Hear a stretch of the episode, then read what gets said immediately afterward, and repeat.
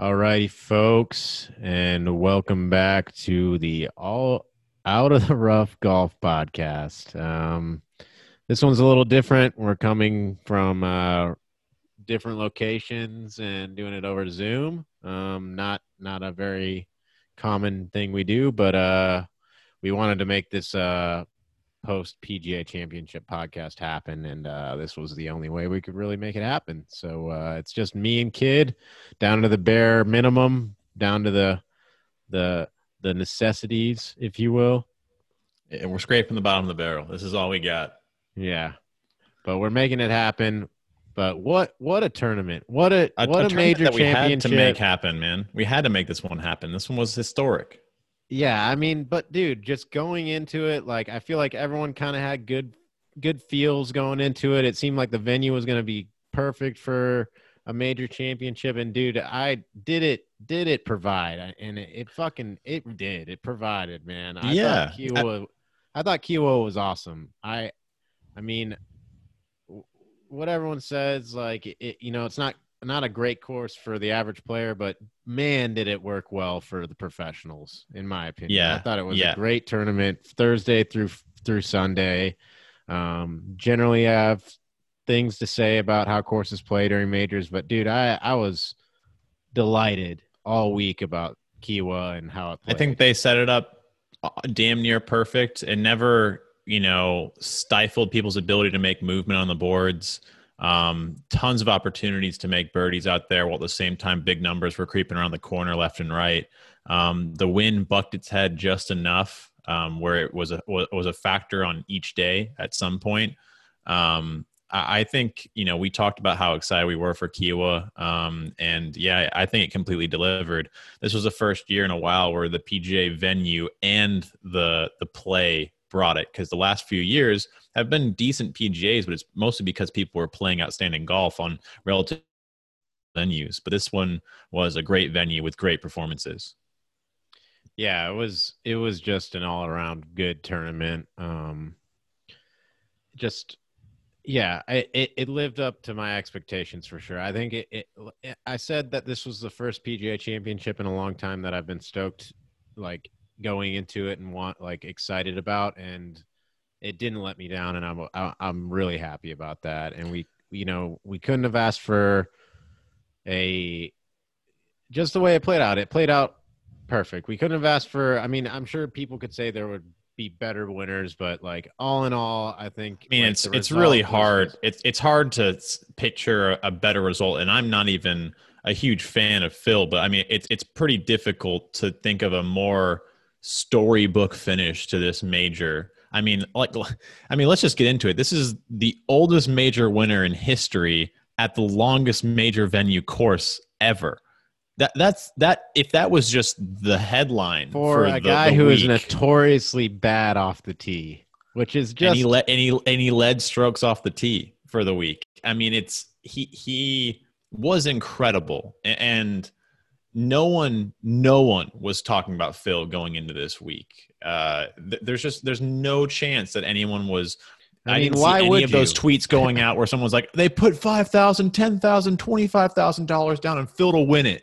Like nobody was doing that. Even going into uh into Sunday, I never even saw th those sorts of like bet tweets going on. I saw the ones for Brooks, and those ones didn't cash in. Um, but we had a spoil of riches, man. There were so many great storylines going into this this weekend and this week. I mean, we had Spieth going for the slam. We had Rory off of a, a recent comeback win. We had Brooks going in to get- three out of the last four PGAs. We had Louis, who major, uh, finally going to get one more major. You know, who is just you know always a bridesmaid, never a bride kind of thing. He has his one major at the, at the old course, but just t- to me, this this PGA was set up to be a stunner, and it and it definitely was. Yeah, I, I'm I'm I'm so happy about it. To be honest, like uh, it, it I, I want to say it like over exceeded what I was expecting. Like it just was. It was so good. It was so good. Like I don't. I've never had a PGA that I was that stoked about.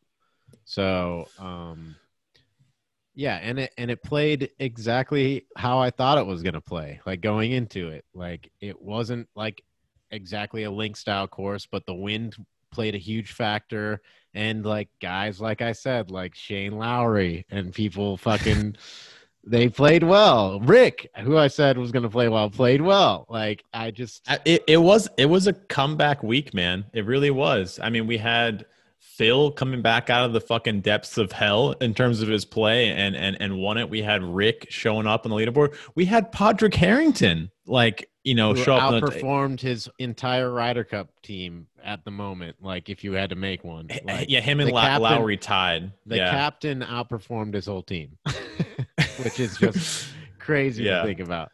Hit uh Casey Harrington and Lowry tied for fourth. That were are the uh the Europeans. hmm But you know, for the majority of Sunday, you know, uh Harrington was out out in front uh with his squad. But yeah, I think it you know, it really it was almost like a reverse Augusta kind of um, tempo to Sunday, whereas Augusta's like you know, they say like the Masters doesn't start until the back nine on Sunday, and the same is kind of true for uh, Kiawah. But it's not that people are going to start charging up the leaderboard; it's that people are going to start dropping down because the holes start getting harder and harder.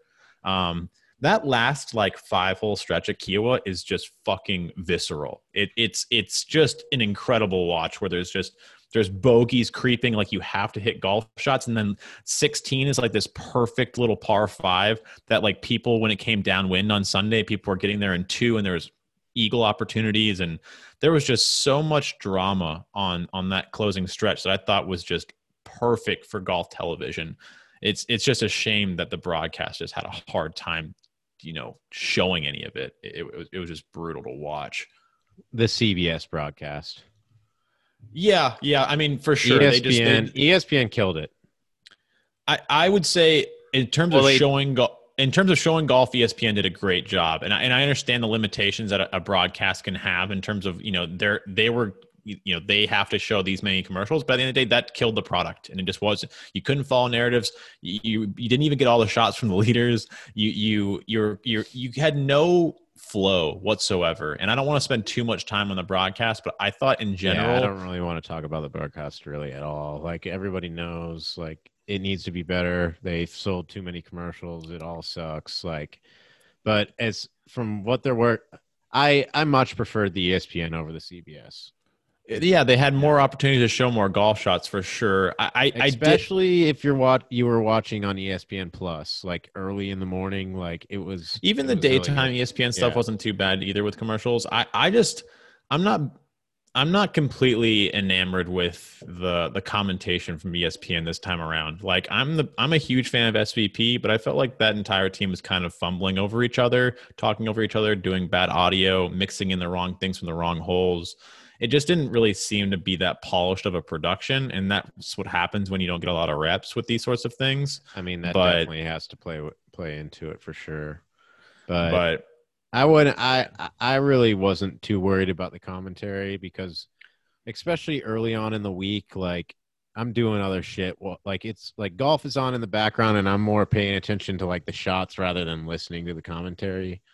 And it's mostly on like Sunday when you're really paying attention to the commentary. In my Yeah, I mean the, the most jarring part is when you're getting audio from like a different hole from a different player while you're watching somebody else, Yeah. and like it, it it throws you off. And then you know, yeah, I mean the last bo- bow on it was that they showed tons of golf shots for having the broadcast on for so much of the day. Like kudos to them for be, pretty much having golf on whenever there's people on the course until they were off the course. Like that's a long ass production you know workload and you know kudos to them for pushing through it. And you know i'm definitely appreciative of that. I just wish we got more golf on the network side of things. And and even when they had broadcast time and it wasn't commercials they really weren't showing that much golf. They were really trying to focus on just like really elongating the the, the leader group narrative. But at a certain point you got to be able to see other shots because there was lots of people in the mix coming down the stretch. As much as it felt like phil and brooks were a two horse race Louis, Streelman, Cantlay. There was people sneaking up on the back door of this thing, like that could have kind of shook it up. And there was just no whiff of that during the broadcast. And they luckily didn't have to cover it because it ended up just being Phil holding people off. But I mean, uh, but can we go into that that front nine with with Brooks and Phil? I mean, starting right off of number one, fucking Phil starts with the bogey, and Brooks just comes out with an easy fucking birdie, and and and and like this obviously hasn't been said on the pod, but like we can we have a group message going on with our fantasy football team, and I came out and said that Brooks' is final round on Sunday sucked, and a lot of it goes into how he started off. Right, he started off with a two shot swing.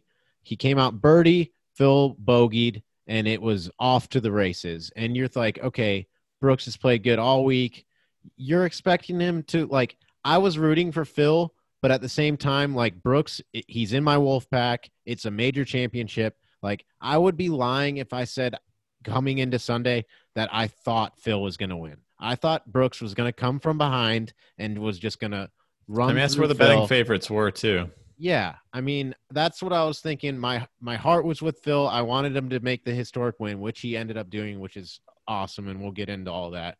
But as far as the Brooks thing, like he came out, it was off to the races, and like he just he did not get it going all day long. Like he played the par fives in the front over par. Like it's just it wasn't Brooks. It was like he he did not show up on Sunday, and it and yeah, I yeah the, the I, whole- I I think it's it's easy to say or see that when people are just looking at the scores from the holes or looking at the the the, the scorecard. Because I think if you were well no if you're watching and, it, uh, go ahead.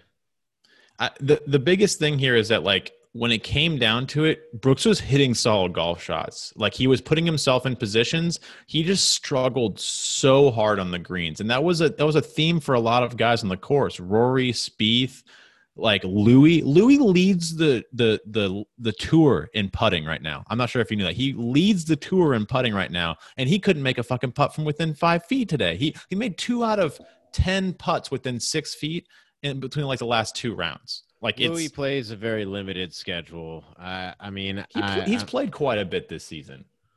regardless, I wouldn't say he's the best putter on tour. I know the stats say it, but regardless, uh, uh, Brooks made some really dumb mental errors on the front line. He made some dumb club uh, or shot choices on the par fives on the front. Like he just, it didn't. It seemed like he was just like rattled. I don't know if it was like the crowd was so behind Phil and he's not like used to like having someone so No, that's not I, it. I don't know, but I, because I just he uh, the crowd was for Tiger at Bellerive and he shut the door on Tiger. You know, a completely similar situation to this. I mean, the the thing that people but at kind of at, trotting. at at fucking the PGA at uh Bethpage on the back nine, the crowd started turning on him against DJ and was rooting for just any bit of action, and then he kind of seemed like he got flustered. Yeah, and people- playing and the- badly. And the take that people have been trotting out is that ever since that point, he hasn't been the killer that he used to be.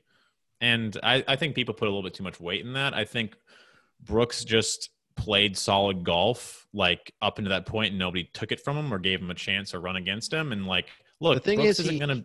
The thing is he he was putting like shit all week. So like yeah you can say he was putting like shit on sunday but the other days he he he did what it had to do to get in the position get him in the position he needed to. And i think he just made some dumb mental errors and club decisions and stuff that just is unbrooks like like it just it, it seemed weird.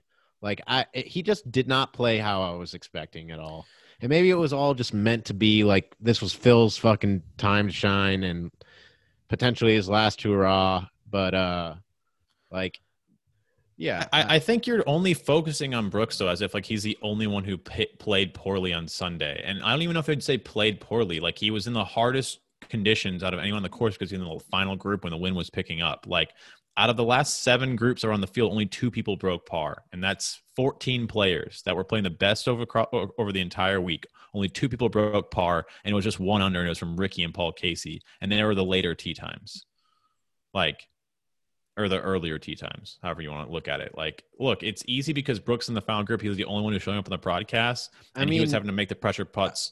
out of like, the top out of the top 10 Shane Lowry shot under par Padre He went out earlier. shot- Went shot out earlier. par. but these are guys that I mean, they couldn't have gone up too much earlier because it's still he shot three under. Th- he shot three under and ended at two under, so he was one over. Dude, when Lowry went into the clubhouse, they were still on the front nine. I mean, you're talking about a couple hours different starting. No, with how the, the rounds today were like five and a half hours, especially because of 17, which we'll get to because 17 was a clusterfuck.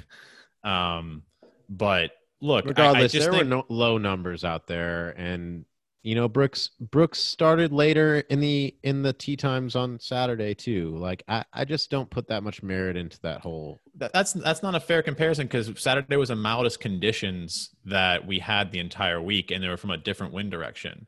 Whereas well, then either Friday or Saturday he played in the afternoon. Like I just it wasn't easy on yesterday. It wasn't it wasn't easy on Sunday, and it was much harder for the groups that were out later. And at the end of the day, he was in the sun. He was in the final pairing on a Sunday with the entirety of the weight of him trying to get this thing done with a fucked up knee. Like shit happens, man. Like seventy two holes will catch up to a guy with fucked up knee. Listen, I, I, I know that, and and like I know it sounds like I'm going hard on on uh on Brooks, but this all stemmed from our fantasy group message and how people think points should be awarded, and I said that Brooks should just keep getting the same amount of points of as the people who get top ten, which is how it is. He get second gets the same amount of points as tenth and I said he doesn't deserve any more points than the other guys because he didn't play good today, anyways, and I I still stand by that. So.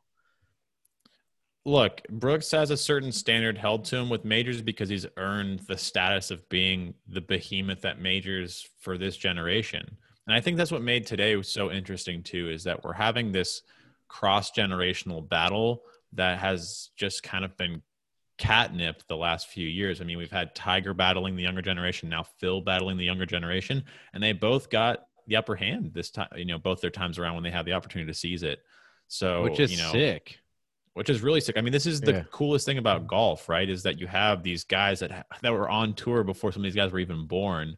Um, you know, rattling off one. I mean, the large we're we're we're looking at the largest disparity in age from successive winners of the PGA with Collin Morikawa being 23 and Phil being 50 since 1867 and 1868 Open champions between old Tom Morris and his son. like that's how crazy historic this win was for Phil and how crazy it was that Collin Morikawa came out so young and so early one too. Like Dude, how we're spoiled with storylines right now. how about Phil's just like whole like vibe after the or I guess during the tournament apparently too with like media and stuff, but like he's got like a new head on his shoulders. It seems like he seems he's, like, way more like just mellow and like zen and just like super subdued. He's just not his like same wry like cheeky self. It's like he took when like he's out there. like a peyote trip to the desert and it's like found his like inner chi or like like you said zen place like yeah, he was talking about it like in his ESPN follow up interview about how like he tries to, he's tried to change his mentality, kind of do a little bit more like meditation. He's like, but I don't want to get too into the spiritual stuff right now. Like, yeah but you can tell like it's become a bigger part of his regimen like his health and fitness orientation like his new kind of mental approach of things like he still has well, it that seems like it seems thing. like the like two two three years ago he's like made a big effort into like getting healthy and like making sure like what he puts into his body is like only helping him and like getting strong and fit and him saying like he's like i feel like i can you know hit it far enough. Like i feel like all i can execute all the shots i need to execute but like the focus the mental focus for 18 holes like me just being able to focus is what's holding me back. And he said something i don't know if it was on what it was on but that he he's been practicing and playing like 36 or like 40 40 holes like you know as many holes as he can just so like he gets those reps in so like playing has 18 holes he can and he can lock in for 18 holes for sure and Yeah, he I- I talked mean, about how mental focus was a big thing for him. Is that like staying sharp, staying locked in? And I think it takes majors for him to have the stakes to want to still kind of plot away at it. Because I can't imagine being on tour for as long as he has, being 50 years old and kind of feeling irrelevant most weeks, and like being able to stay in it. Like, I mean, yeah, it completely makes sense. Like he's been doing it for so long and you know you get into such like a rhythm like week to week like as a as a professional golfer especially someone like Phil Mickelson like where you have all these ex- exemptions and you know you can go to the tournament next week and the week after that and most likely make the cut and you've been doing that for fucking almost 30 years or over 30 years or whatever it may be. And i mean yeah you can easily see how you can get complacent and just kind of be in autopilot you know? Yeah i mean it's been a huge testament to his work and his effort and how much you know time he's put into making himself this fit health kind of conscientious person with his lifestyle to be able to do this sort of thing. And that's that's all across sports right now. I mean if you look at what lebron did last year what with braided you know this year what federer has done being the second oldest grand slam winner in tennis serena being the oldest female winner in grand slam uh, in tennis and you, you there's just Uh, this is this is a new age in sports that you're starting to see these people that have, have this veteran kind of long-term history in their sports that have this craftsmanship. They're just getting creative. They're doing things longer. They're taking their health seriously and they're still being you know huge presences in their their respective sports. And to me i think it makes great theater. And i i'm really looking forward to golf continuing down this direction of having these older guys kind of pushing forward. And as these golfers continue to age, we're I think we're going to see them compete for a long, long time. I mean, these guys that are coming into Phil and Tiger's age span too. You know, seeing how long DJ does this for, seeing how long you know Stenson hangs around for, to seeing if these guys keep kind of find their way back into things. Yeah, I mean, and and, and yeah, it, it's wild. Like you couldn't really ask for like a a cooler final pairing for this major. Like it was oh, Phil Mickelson and incredible. Brooks, the guy who's been the go to fucking major winner for you know that that that crop of golfers you know like he's been the standout guy at majors and then you have phil mickelson a legend in the fucking game a legend for the sport you know five time major champion now six and you know yeah, I mean, Brooks had an opportunity to join Phil in his major count on that win, and then Phil had a chance to join Faldo and Trevino. Like there was just so much huge weight to those wins that like it's almost a shame that we had to only one guy could win it this week, and we didn't have like Phil win this week and then Brooks wins next week kind of thing. Like it's or not next week, but you know at the mm. U.S. Open in the sense that like. It just felt like both of these guys like they they caught each other on a rough week. And it, this happens to phil all the time. Like he had that the duel in the sun with stenson at the open like when they both just blew out the field by like nine strokes. It's like yeah. Phil always seems to be matching himself up to these goliaths in golf. And you know most of the time he's coming out on top which is just which is incredible. I definitely want to see Brooks get another one soon. Like, I want to see that narrative keep going. Like, the guy who mostly wins majors like the if he had won this one would it would have gone back to over 50% of them are major yeah wins. like the guy who wins majors like regular tour events like you know it is what it is but majors he just shows up whether he has a fucking bum knee or whatever it may be somehow wills his way into fucking making it into contention on sunday and eh, and as much as i wanted phil to win this tournament like I think that's another reason why I've been going so hard on Brooks. Like I w- want badly for him to be that guy, like that.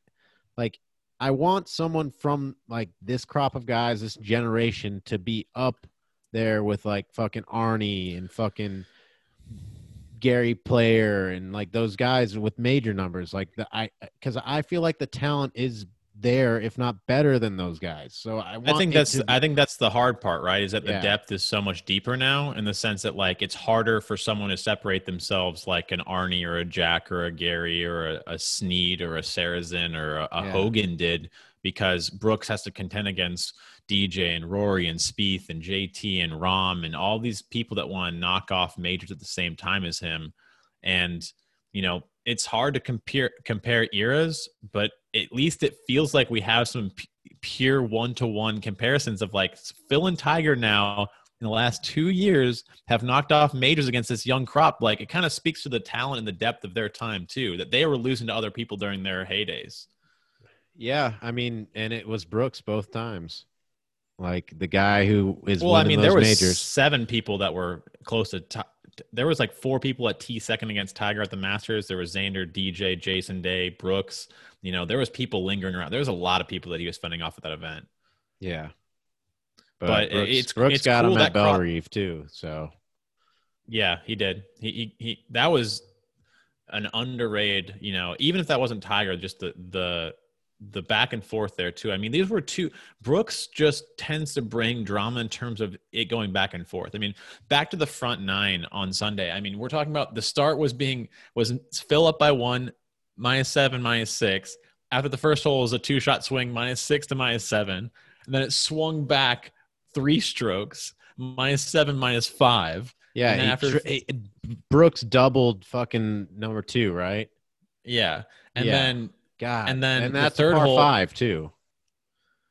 and then the the third hole, Phil bogeys, and it's minus six, minus five, and then Phil birdies with his his chip in on five or for the bunker, his whole out shot, Yeah. minus seven, which, was the huge when that momentum. when that happened, yeah, huge momentum change, and then you're just kind of like thinking to yourself, like, shit, dude, like it might just be Phil's day. Like, And, and- but so And, th- like, this was the the, roller coaster ride.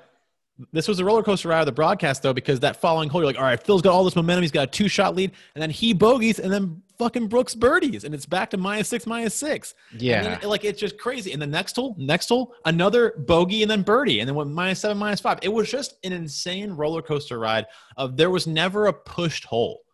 Every there was always action on every single hole. Like it was just it was nuts, man. It was such a crazy, crazy Sunday. yeah, it, it was it was it was great. Like it was a good Sunday for sure. I mean, And you had you had other guys lingering too. Like we we had Louis lingering around, like hi- him doing his weird dude, shit all throughout the day. Streelman. Yeah, Streelman there was, there at was the a beginning of his round, he started birdie birdie, and when Streelman put himself in contention, I was like, "Do not let this happen. Do not let Streelman come There's out of fucking left field and win this fucking tournament." Like, eh, like there's That so many guys that fucking I would have Oosthuizen over him. I would have I would have had so many guys over over Streelman winning that event. Like. We Ah. talked about it on the pre-pod about how it's such a good venue that it's going to be the time we get a bad, not a bad winner, but a winner and that I isn't said like I said randomly Cameron Tringale, who had himself into contention at after the first day for sure, and then on Friday he made a fucking ten. yeah. I don't know if you can use the word con- contention. Well, he was like can you you contend know on up Thursday? up on the top of the leaderboard. He, he was up on the top of the leaderboard on Thursday, which was Yeah. just funny to see. Consider that was the name I threw out there. Yeah, But yeah, it it it's uh, you know, that's that's part of the visceral nature of Kiawah though, is that like anything can happen when you have those early holes that if you're out in front of leaders, it looks like you could take it from them. Like well, if you look at Gary Woodland, Gary Woodland was up at the top of the leaderboard the first like five holes of the tournament, and he the come back and bed. just started shit in the bed. We had to go back into the wind. It's because Like of it- his awful, awful shirt choices. Like he just looks like absolute shit out there most of the time with his shirt choices. They're just so fucking obnoxious. There, there was a strong chance, like on Saturday, where I was looking at the leaderboard. I'm like, dude, Hideki might win again. Like Oh, Hideki there- was, yeah, like he was striking it. Like he was actually kind of rolling the rock a little bit too. Which when you see that happen, you're like, oh shit. When no one can put these greens, and I see Hideki draining some long ones, like he might slam it this year. Like there was a real thought in my head on Saturday. yeah.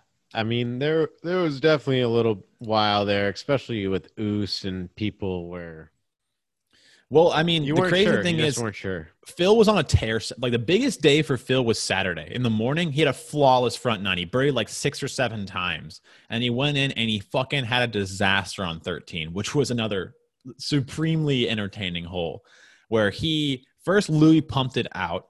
And like, this is, we're going to get into the drop situation, but like, Louis pumped it way out, and then Phil's like, "It for sure crossed. Don't worry, it crossed the red line. Like you're fine, you're good, you're golden." Super classy move from Phil, which you just don't see too much. And then Phil pumps it, granted a little bit further right, but like Louis doesn't say a fucking word. And then Phil's like, uh, "I don't, I don't know." And he kind of sits on it for a little bit, and then he retees and he hits again. He pipes one. He's like right down the middle of the fairway. And then, you know, Louis, after he goes up there, just takes the most cavalier, like kind of ridiculous drop I've ever seen. Firstly, golf is a sport of kind of integrity, honor, kind of best interpretation of what took place. And he just so happened to choose the exact point in the fairway where it crossed the or the exact point in the the hazard where it crossed a line where if you took a direct line into the fairway, there was a water grate or a sewer grate.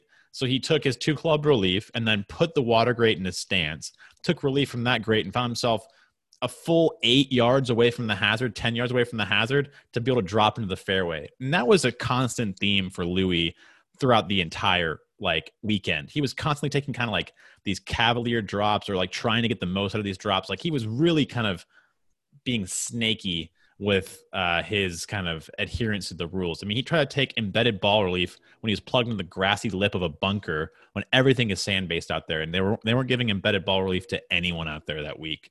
So I'm a guy who likes Louis, but it was a tough week watching Louis kind of do some questionable things up and down the course. My audio good? Yep. Okay.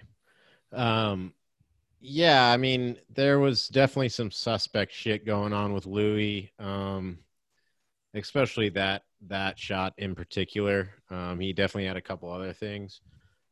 But uh, one thing I, I, I don't really know what I want to touch on with that. I, I mean, I think you kind of broke it down pretty good.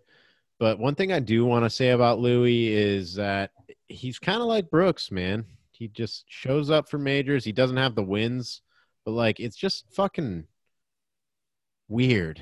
Like, why don't I bet on Louis for top tens and majors? I don't get it. Like I should be betting on Louis to fucking get a top ten or top twenty at least. I mean, it was de- it was definitely kind of a um, an oversight not to really take the South Africans into consideration when Kiawah is such a close replica of the kind of courses that they grew up playing in South Africa. You know, sand based, links like, but not exactly links, oceanside yeah. for guys like Branden Grace and and th- these guys are very much familiar with these tracks. I just think in my head, Louis always just strikes me as kind of like the older guy. And I just equated the older guy with not kind of having the length or power to get around this course. But, you know, he plowed his way around and did just fine. You know, and he does it at like US Opens too. Like he, like long US Opens where you have to hit fairways. Like he still, he, he still ends up doing it. I don't, he just, if he didn't putt so shitty, man, he would have, he probably would have won this week. It, it's, yeah, it's crazy. I mean, uh, I mean that was the, that was the greens fucked with a lot of people. Yeah, Rahm too, who fucking backdoored into a top eight. Let's not after... talk about Rahm. He was a disgrace this week, an absolute disgrace. Everything about his performance and the way he carried himself in the course of the day was not a good look. Like I was saying, he backdoored himself into a top eight, and if his putter was going, he could have been really up in the mix, no doubt yeah, backdoor his way in there, got the easier conditions for the day, was breaking microphones, just being bitchy. Like talking about how he didn't want to do the interview when he agreed to do the interview. Like just just poor form from Rahm this week. And I like Rahm off the course a lot. I like him on the course, but the he, he's someone who has already solidified himself as very articulate, very thoughtful, very understanding. And the words he spoke about to Phil, like about Phil with his win coming up and hoping for him to get the win with how close he was at Arizona State with his brother being the coach from at the time or whatever the, the relationship was. Like, I like Rahm a lot, but just this week was just a tough look. Tough look. He's just a competitive guy and wants to get a damn major. And he was pissed off about how he was fucking playing. That's really what it comes down to. And I'm not saying that fucking makes it okay with how he was acting. Like you by no means should be breaking microphone microphones. Like I don't think that's okay. But uh yeah. Yeah. I mean, but yep, another solid, you know, top 10 performance creeping back up toward that number one position in the world, possibly Dave. He's still third, but he's creeping up in the points with DJ and JT both missing the cut. So, you know, yeah, you know, a lot of JT, a, lot a guy who you from your boys. JT, a guy you thought was going to do really well at this tournament. Yeah, I mean, JT continues to kind of disappoint at majors, which mm-hmm. everyone continues to cut him a ton of slack and pick him for certain things and, and think that it's going to be a good go of it. And, you know, what, and just didn't, didn't show up. I mean, this course bucked a lot of people, man. Like DJ, JT, Schauffele, the, the leader in strokes gained up in, into this tournament, missed the cut. Granted, on the number, but all, all three of them on the number. But yeah, I, I mean, Schauffele's had a very weird year, man. Yeah, up until yeah, this point. Yeah, it, it has been an interesting one. Like he's he's performed in like very like like middling fields. Like he he's gotten his hay and his like his strokes gained during fields that like felt like they weren't super super strong. I feel like Schauffele hasn't been the same Schauffele ever since that weird uh Kapalua like playoff with him, Reed, and Justin Thomas. He he crushed the majors that year, so I wouldn't really I wouldn't use that too much as a barometer, but I get why that's that's where just like what where what I've like that point like after that like yeah he's performed a f- few times since then, but like I feel like after that it's just been kind of like a weird, but I don't know. I I get how it stands out, and it, it was just, it was just another example of like a time where he like he didn't like close or whatever, but like look he he still like he he he still had like one time. I mean, dude, I, you've said it. Like he was the top stroke, strokes gain guy going going into the tournament. Like he's a baller. Like we know this. It's just I don't know. Something's going on. Yeah, I mean, I I, I and it seems like that. it's something mentally. Like obviously his game is not the issue. It's like it, a, it's it's the same thing as Brooks though. We have a very high standard for what we think Schauffele should be doing because of how good he is. Because like we're already forgetting the fact that he got T third of the Masters this year. Like he he performs well. It was just we were expecting big things out of him this week. I literally forgot he T third at the Masters. Exactly, because like for me, like I expect Xander to win. Like I think he can and he should. I mean, and I think like, that's just a testament to like if you're not first, you're last kind of thing. Yeah, which I think we gotta do our best to kind of like not maintain that. Well, I mean, it's a big thing for sure, and like the only people that like remember like runners up are people that like are using it as like a tiebreaker in an argument. Like, yeah. So it's it's definitely probably overweighted, but at the end of the day, like closing is a big deal. And but if it if it wasn't Ricky for it, that sort of thing, if and, it wasn't that way, like Charles Howell the third would be like the guy everyone's talking about. You know, like it's just it it's like you get a big name and you become a fucking like a, a prominent name in the game by winning tournaments and and and fucking put shutting the door on people. You know. Yeah, I mean, for sure. And I think like being able to close is a big deal. And some people are awarded a lot more weight and performance expectations when they are closers like Brooks. I mean, like we can still kind of talk on Brooks because I think there's a lot of things that like people kind of undersell how crazy his performance is and what he did for golf that like three and a half, four year stretch between 2017 and, and, and 2019. Like oh that, man, you, you don't know, have to tell me. Uh, Brooks is like I've said, he's in my wolf pack. I'm a I'm a big fan of Brooks. Like, yeah, he's had some off course antics and you know doesn't necessarily say the right things to certain yeah, I'm, people. I'm speaking like, purely about performance right now in the sense yeah. that like people need to respect the fact that like Brooks, and I think a lot of the reason he doesn't get as much credit is he didn't win the glamorous like like majors, you know? Like he doesn't have a masters, which I think people overly weight the significance of. And like people just t- like master winners are like in a different pedigree. And like he doesn't have an open, which is a huge thing for most people around the world that like aren't the US based. And it's the oldest one. And then like Grant, he has two US Opens at two great I mean, Shinnecock for sure. And then Erin Hills I thought was still a cool test and had a good leaderboard. And then he has two PGAs, which people like don't really love all that much in terms of like the weight of them. People kind of rank it as like the fourth important major. Um, but the I big mean, thing one for of those, Brooks, that that one at Bethpage can could pretty much be a U.S. Open. like it was set up exactly how a U.S. Open would be set up. Bethpage, I'm pretty sure has had U.S. Opens before. I'm sure it was set up the exact same way. Um, yeah, like, but the, the the thing I'm trying to get to though with this is that like all of Brooks's major wins were were at different courses versus if you were looking at Tiger's first five majors, they're at four different courses and he had two masters. Jack's first five majors was at three different courses two you know two of his wins or three of his wins at the masters. You know phil out of his first five majors three of them were at different venues. The masters arnie same thing. Like the masters is like this easy kind of cakewalk for these guys to rack up majors and e- easy cakewalk is a bit of an overstatement but like it's there's something to be said about that limited field and that course they're going back to. Like brooks is doing it at different courses. His game is traveling. His major performances is traveling. And if you won at Kiawah today it'd be five majors five different courses. No one would have done that. Like it's just I mean, it's dude, crazy. Brooks could have been like. I- I still think he's he's in the history books, obviously, but like, if he would have won at Pebble, which he got fucking second place, like he Dude, yeah three in a row. He had a chance. The crazy thing is, he had a chance to do three in a row PGA championships, three in a row P, or U.S. Opens. Like, yeah I mean that that in itself is like, it it doesn't get talked about enough. Like, it, it's crazy what he could have potentially done, and the fact that he did both of them back to back in general is crazy. Like, he has both of them back to back. Dude, But- yeah, listen to this.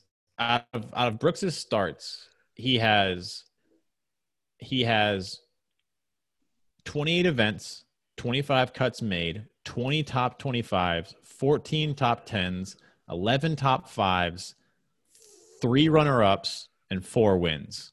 And those are all separate. Like that's insane.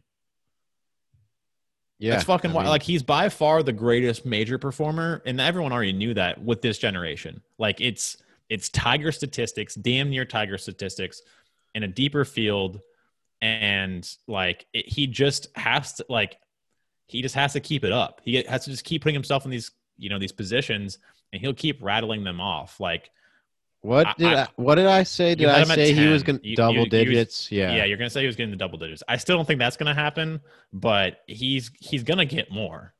Yeah. I think he could do it. I mean, he's 31. I'm pretty sure. Yeah, but I look, he's already dealing with injuries, man. I said Yeah, his swing wasn't sustainable. Yep, he. It's all good. We got fucking technology for days. We, we're in the generation of men who make things happen. I mean, if if he can take the Phil route and try to uh try to do it and and make it last for a long time, but yeah, it's uh it's going to be interesting to see where his game continues to go and if it travels for a, further length of time because it's just going to keep getting harder and harder for him. But um, couple couple honorable mentions from the week. Uh, ben Cook, the low PGA uh, professional, like made the cut. Was actually in a great position after Saturday. He shot a 69 Saturday. I think he started uh, Sunday even par, which was like I think like T like 18th or something like that. Like just crazy performance out of someone who doesn't play like on a tour of any kind. It's just an instructor. Like that's just that's just wild. Um, it's crazy to see that like if some of these guys that are just out there like teaching people like have a hot week, like they can get to the top 50 finishing at a major championship, like at a brutally difficult course. Like that's just wild. Like kudos to him. That's crazy. Yeah, you don't really expect to see PGA professionals up that far on the leaderboard come Sunday for sure. Yeah, I mean, he started off his day, you know, potentially on Sunday, like getting like a top ten, top five. Like he was, he was there. He was right there. Like there was people further back. Your boy Shane Lowry started further back than him on Sunday. So like, God damn. but uh, other honorable mention or dishonorable mention, Erik Van Rooyen just absolutely losing his shit on 17, breaking the tee marker, nearly taking someone's eye out with his club head and the tee On- marker, the bellowing caddy just fucking losing it, L- losing his Yeah. shit. I mean, I'm sure it felt good. I'm sure it felt good as soon as he hit it, and then it, the second after that, he the embarrassment hits of what he just did, and yeah, I like don't know, man. He seemed to be settled with it as he was walking off. He, it just it seemed very lack of self awareness a little bit, but I don't. I mean. I'm I sure think it transitioned- I, I think it transitions perfectly though into 17, which it was it was the whole of the week, man. Like it's diabolical. 17th at Kiawah is what Sawgrass wishes their 17th hole was. It just, it's so, it, like, you can't take your eyes off of it when you watch it, man. It's crazy. It's just unreal. Like, the amount of different ways that people play that hole and like they bail out left, but then like the water is still in play. And with it being a yellow line, they have to go and do from one of the different drop zones. Like that, there's people that blow it left, like into the gallery, hit over onto the green, then into the water, then have to go back across the pond pitch it back over the, the pond from the drop zone 135 yards, which is essentially another par three with crazy wind, a crosswind this time. Like you were seeing triples and quadruples and quintuples and like tens all the fucking time. It was crazy. Like just popcorn, popcorn viewing at that hole. Yeah, it, I mean the the final stretch at Kiawah is just a tough test, man.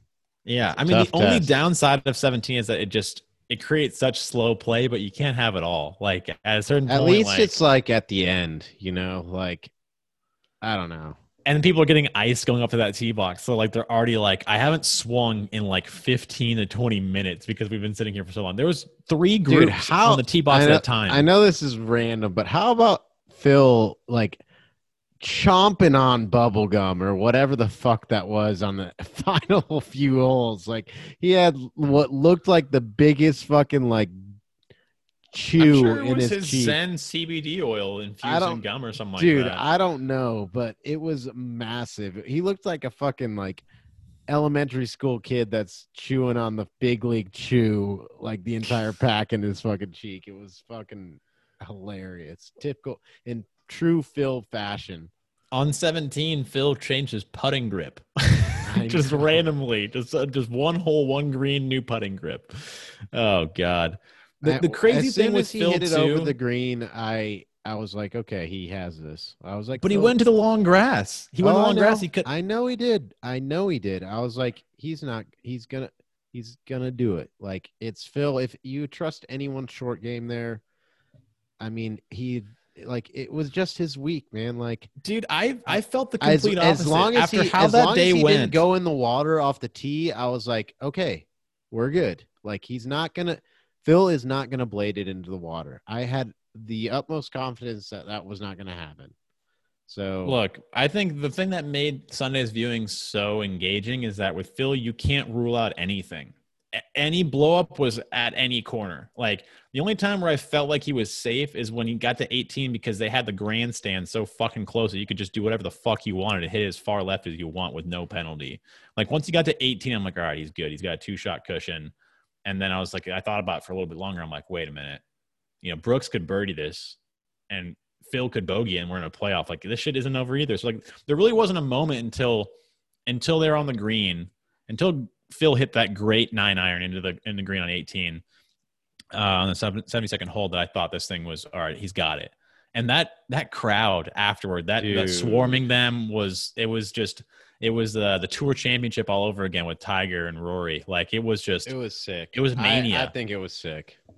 Yeah, I, I, thought it was really cool too. I mean, uh, I mean, the people taking it into their own hands, like, fuck this fucking rope. We're collapsing this bitch and we're fucking bringing it in for this historic moment. Like, it's sick. And I know Brooks got like said people were like going after his knee and stuff.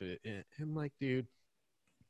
It, it could have been done better, but it was still like a cool visceral moment and and it in made golf for and, some fucking good TV, man. Like it w- it made the moment that much better. Like for everyone viewing at home, like that whole thing, and I'm sure for the fucking fans there, like being a part of that, being able to rush the 18th green and behind the oldest major championship or the oldest major champion to this day, a legend of the game. Like it, it, it, it was just a, a just a chef's kiss on on the round there. Like it was sick. for sure, for sure. Yeah, um, you know, for me, I mean, like closing thoughts on like this tournament and like this year so far. I mean, it's been the year of the comeback, man. Like just for golf in general. I mean, Jordan Spieth getting his win coming back, Lydia Ko, Hideki coming back, getting his first major in a win in a long ass time. Ariya Jutanugarn, you know, Brooke Henderson, Rory's getting a win a long time, and now Phil with his major and Rickie being in the top ten. Like we're seeing Dude, people we- kind of can we claw just take back. a- Take a, second to talk about Rick's week. Like, dude, first off, new shades. Not entirely stoked about the the shades he's going with. I know that's like, why are you bringing up like the shades? Just I don't know. It was weird seeing him with like. He, it He was like like you, Joel Dahmen out there with the or like Charles too. Schwartzel or something. and they were like paired that. up together for for one of the rounds. Him and Dahmen, they were looking like goddamn But- twins out there. But he he got a special exemption for this week. He shouldn't have really even been in the field, and he showed up, and it, it was just good to see him in the mix. Like what really really sucks is that putt on 18 cost him the Masters for next year, and it If he almost keeps- went in. He hit it with a little bit too much pace, and it just lipped out. It caught the back of the cup and flew out, and mm, just brutal. I mean, I'm I wouldn't be as I wouldn't be uh, like that concerned about the Masters for next year. I'm just more concerned about him qualifying for the U.S. Open this year. That's Yeah. that's the one that feels less likely. I think if his if his putter stays on point for the rest of this year, I, I, he'll he'll qualify himself back into the Masters again. Because I mean, his putter being cold was the big thing. It seemed like he's got confidence again, and Kiawah is not a place that you can fake it around. So, look, I, I I think hopefully this is a good sign for Rickie to come. Uh, I'm I'm surprised that he took like two weeks off before this event, and now he's taking another week off. Like I just he didn't qualify for the Masters. He didn't play a bunch of events going into it, and now he's not qualified for the U.S. Open. He's not playing a bunch of events going up into it because we only have three events before the the U.S. Open, maybe even just two. Like so, the fact that he's just not playing is just I just don't get it. I, I don't get it. Rickie doesn't really play good in California. The next event's Colonial in Texas. No, I know. I'm talking about U.S. Open at Torrey Pines. But I mean, still, you want to be there. You want to be playing in it. Yeah, no doubt. I I agree.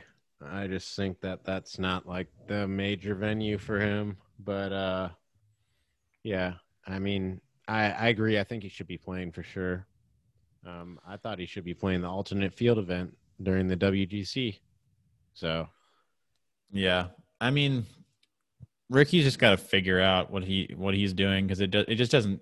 I think his schedule doesn't make sense what he's doing. I think he's in an uncomfortable place. He's not used to not being qualified in the events that he wants to cherry pick and play, and eh, I think it's kind of thrown him off. But look, hey, he's of- at a net positive for your fantasy team now. So Yeah, thankfully because majors are weighted double, he's now positive one point. Um, but big big week for for my team. No one missed the cut. Um, the boy Carlos Ortiz stuck it stuck in there. He probably would have been in the fucking top ten, but the 17-8 is fucking lunch, dude. Every day 17-8 is lunch. He got a he got a triple on that hole. Uh, He quadrupled it. Like he just that fucking hole ate him alive, man. Fucking crazy. But uh, you know, he's got one more week at Colonial. We'll see if he he performs, and then maybe we'll have to reevaluate. But him making the cut this week was big. All my guys making it, and then you know Rickie showing up, Scotty Chef showing up. Um, you know Jordan not quite showing up on Sunday, and I don't want to spend too much of the segment harping on Spieth, but he just couldn't get any putts to drop. It was striking the fuck I mean, out of the ball. dude, he was yeah, he was hitting his fucking golf ball around that course for sure. yeah. But yeah, I don't, I don't, I can't remember the last time I saw Spieth just putt like that. It was, I mean, all the time last year or I the year yeah, before. but- Like it, his putter, it, it's just streaky these days, man. Like it goes on like a couple month stretches or like a month stretch, and then it gets cold, and then I don't know. I Especially, mean, he also could have been one of those guys where those those greens just did not work for him. Like, Brooks, I don't know what it is about Paspalum, man, but uh, people just couldn't seem to figure out those fucking greens. And, and I'm sure like the you wind either- had a big you effect, either- but you either couldn't put on knew how to do either. it, You either knew how to do it or you didn't. That's what it seemed like. Yeah, I didn't seem like there was very many people that was draining long ones. I mean, Justin Rose on Sunday definitely was draining some long ones, but I didn't see too many other people drain them. But that was also probably the broadcast not showing much golf. But I'm this week gets me so hyped, but at the same time, I'm just kind of bummed that the next one is going to Torrey. I mean, I have a quote from Padraig Harrington that's like, it would be a miss of me. I know this is off track. I can't tell you how good of a setup it was this week. I have to say this was probably the best major setup I've ever seen. That's from Padraig Harrington, who's been playing for a long ass time. It may have been equaled in the past, but couldn't have been better. I know the golf course is fantastic, but they really set the course up there.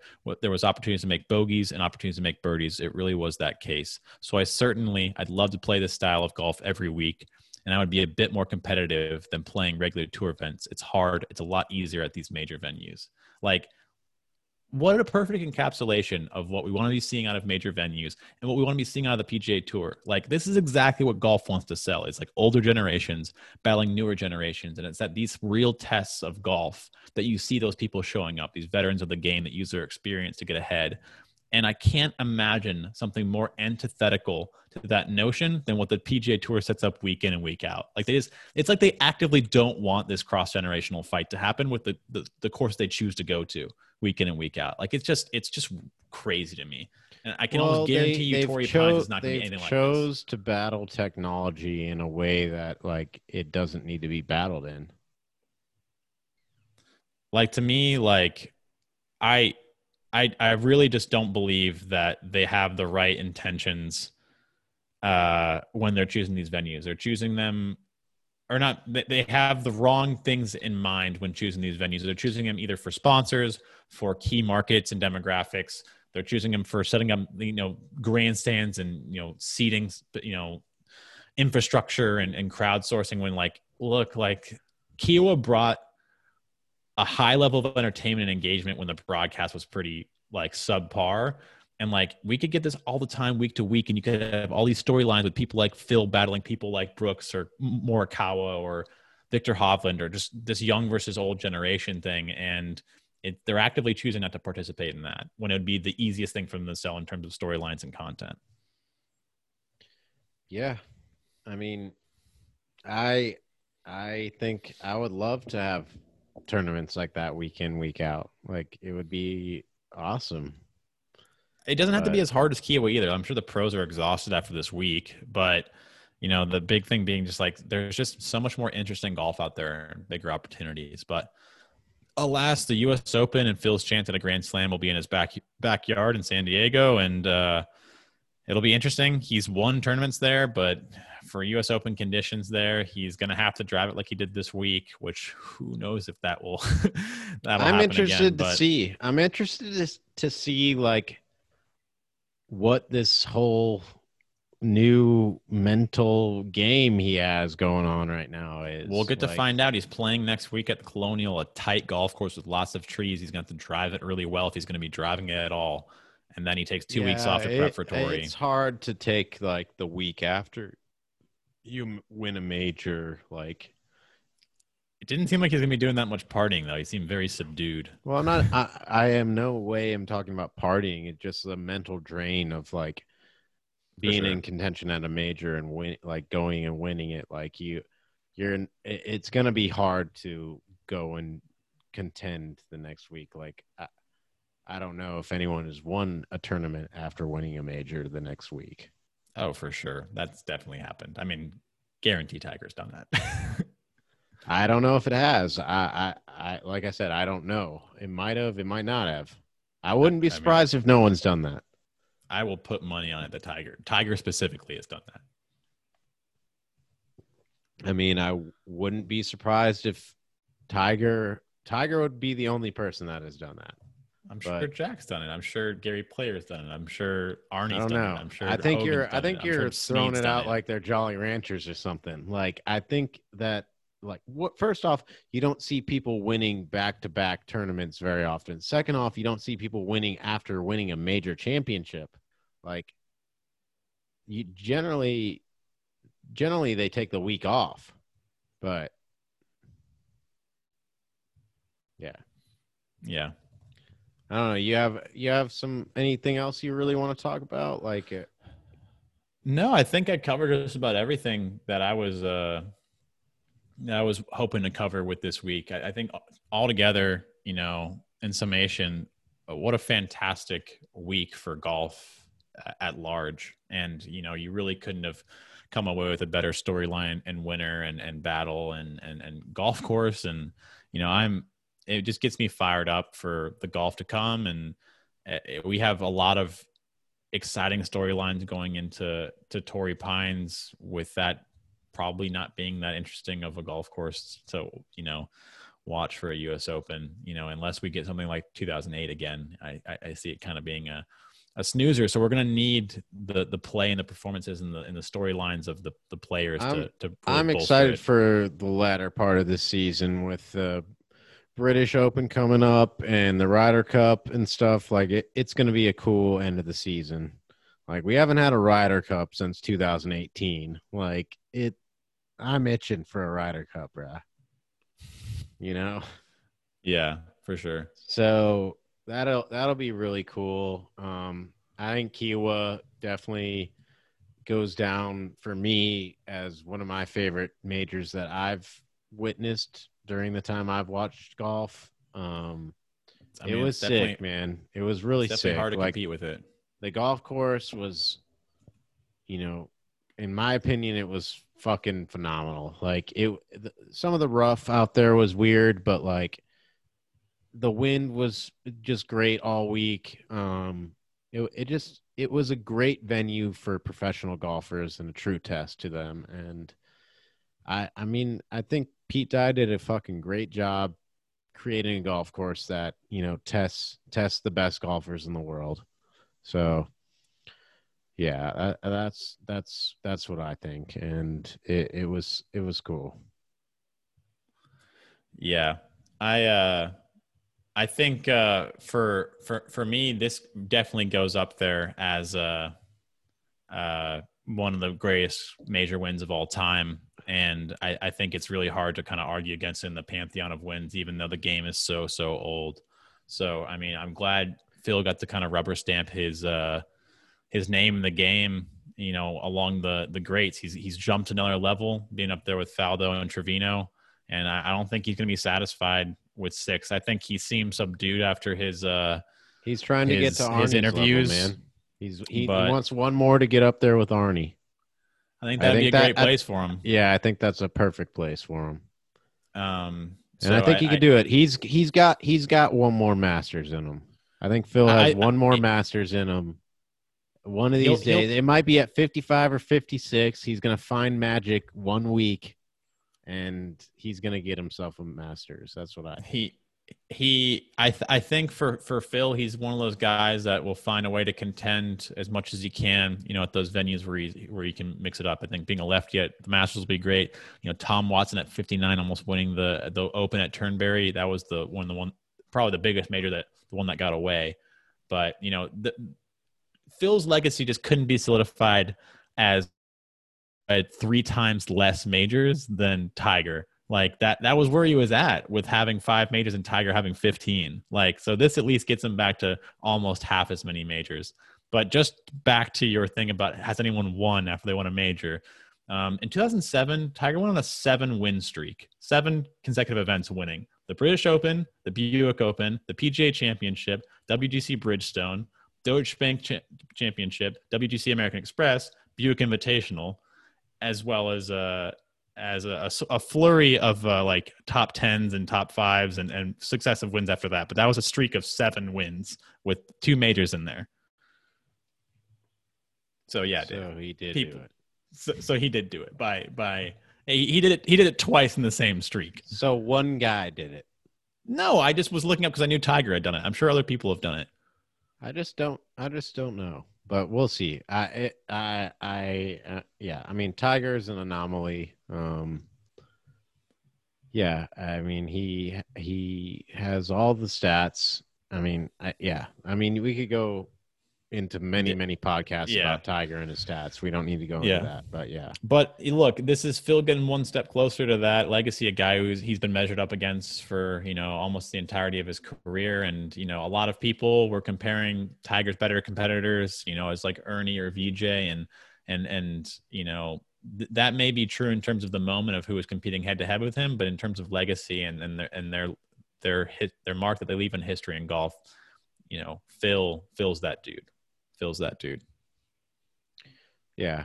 I mean, they're two very different guys, but they both play their purpose in the sport. And, you know, it, it's great to see. It's just a great storyline. It's awesome to see it happen. Uh, I, I don't think there's really another sport where you're going to see a 50 year old guy win win something of this sub- substance. You know, unless Tom Brady's Not- out there at fucking 50 years old winning Super Bowls, which who fucking knows? I wouldn't fucking put it past him. It might he might be on some fucking team at the age of 50. Who knows?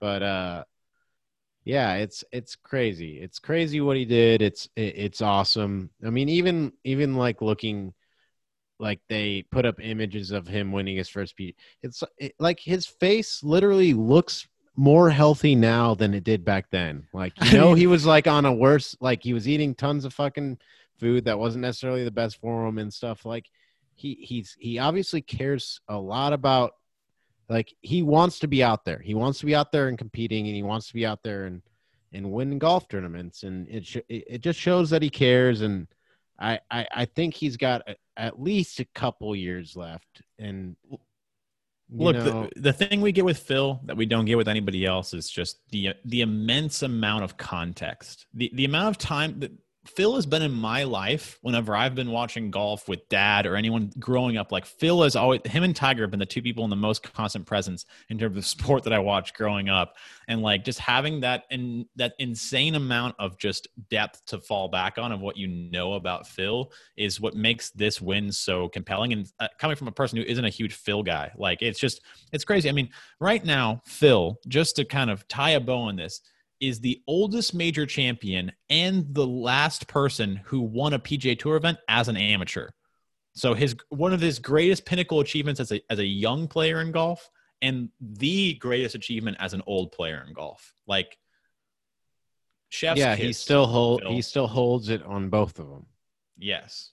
which is which is crazy. Like Ty, like just just bringing it back to Tiger. I know they always both get compared, but like that's just some that Tiger doesn't have that, and he does. So that's that. I mean, that's cool for him. Like because Tiger has a lot of things to hold over him, and He, he turned pro really early. but yeah. yeah, what uh, uh, Tiger did. Yeah. Yeah, I mean, yeah, that was his But- choice. But yeah, Look, F- Phil Phil has further heightened his his position in the pantheon of the sport. He continues to climb that ladder of you know legacy, and you know I think you can't rule him out for even it's climbing even higher. So it's it, five didn't feel like enough for him, and I'm glad he got this one. You know, it it might be his last, and t- to be honest, you know, I think the, the the money's on it. Probably it it is being his last, but what a way to go! What a way to go! Yeah, I mean, a course where it just is like the opposite of what his game is like, like about, like the course that sets up like not for Phil, just Yeah, and he's striping, just splitting fairways. I mean, it was just the craziest uh, performance uh, uh, I've seen in a while, and uh, I'm stoked for him. But yeah, uh, what what a tournament! And uh, for all you that ever uh, are tuning in for this, I appreciate you listening, and we'll be back soon. I'm not sure when, but uh, after Spieth wins Colonial, duh. yeah, the Golden Boy winning Colonial in Tejas. Let's get it. But yeah, it's been real, folks. Thanks for tuning in. Peace. Peace.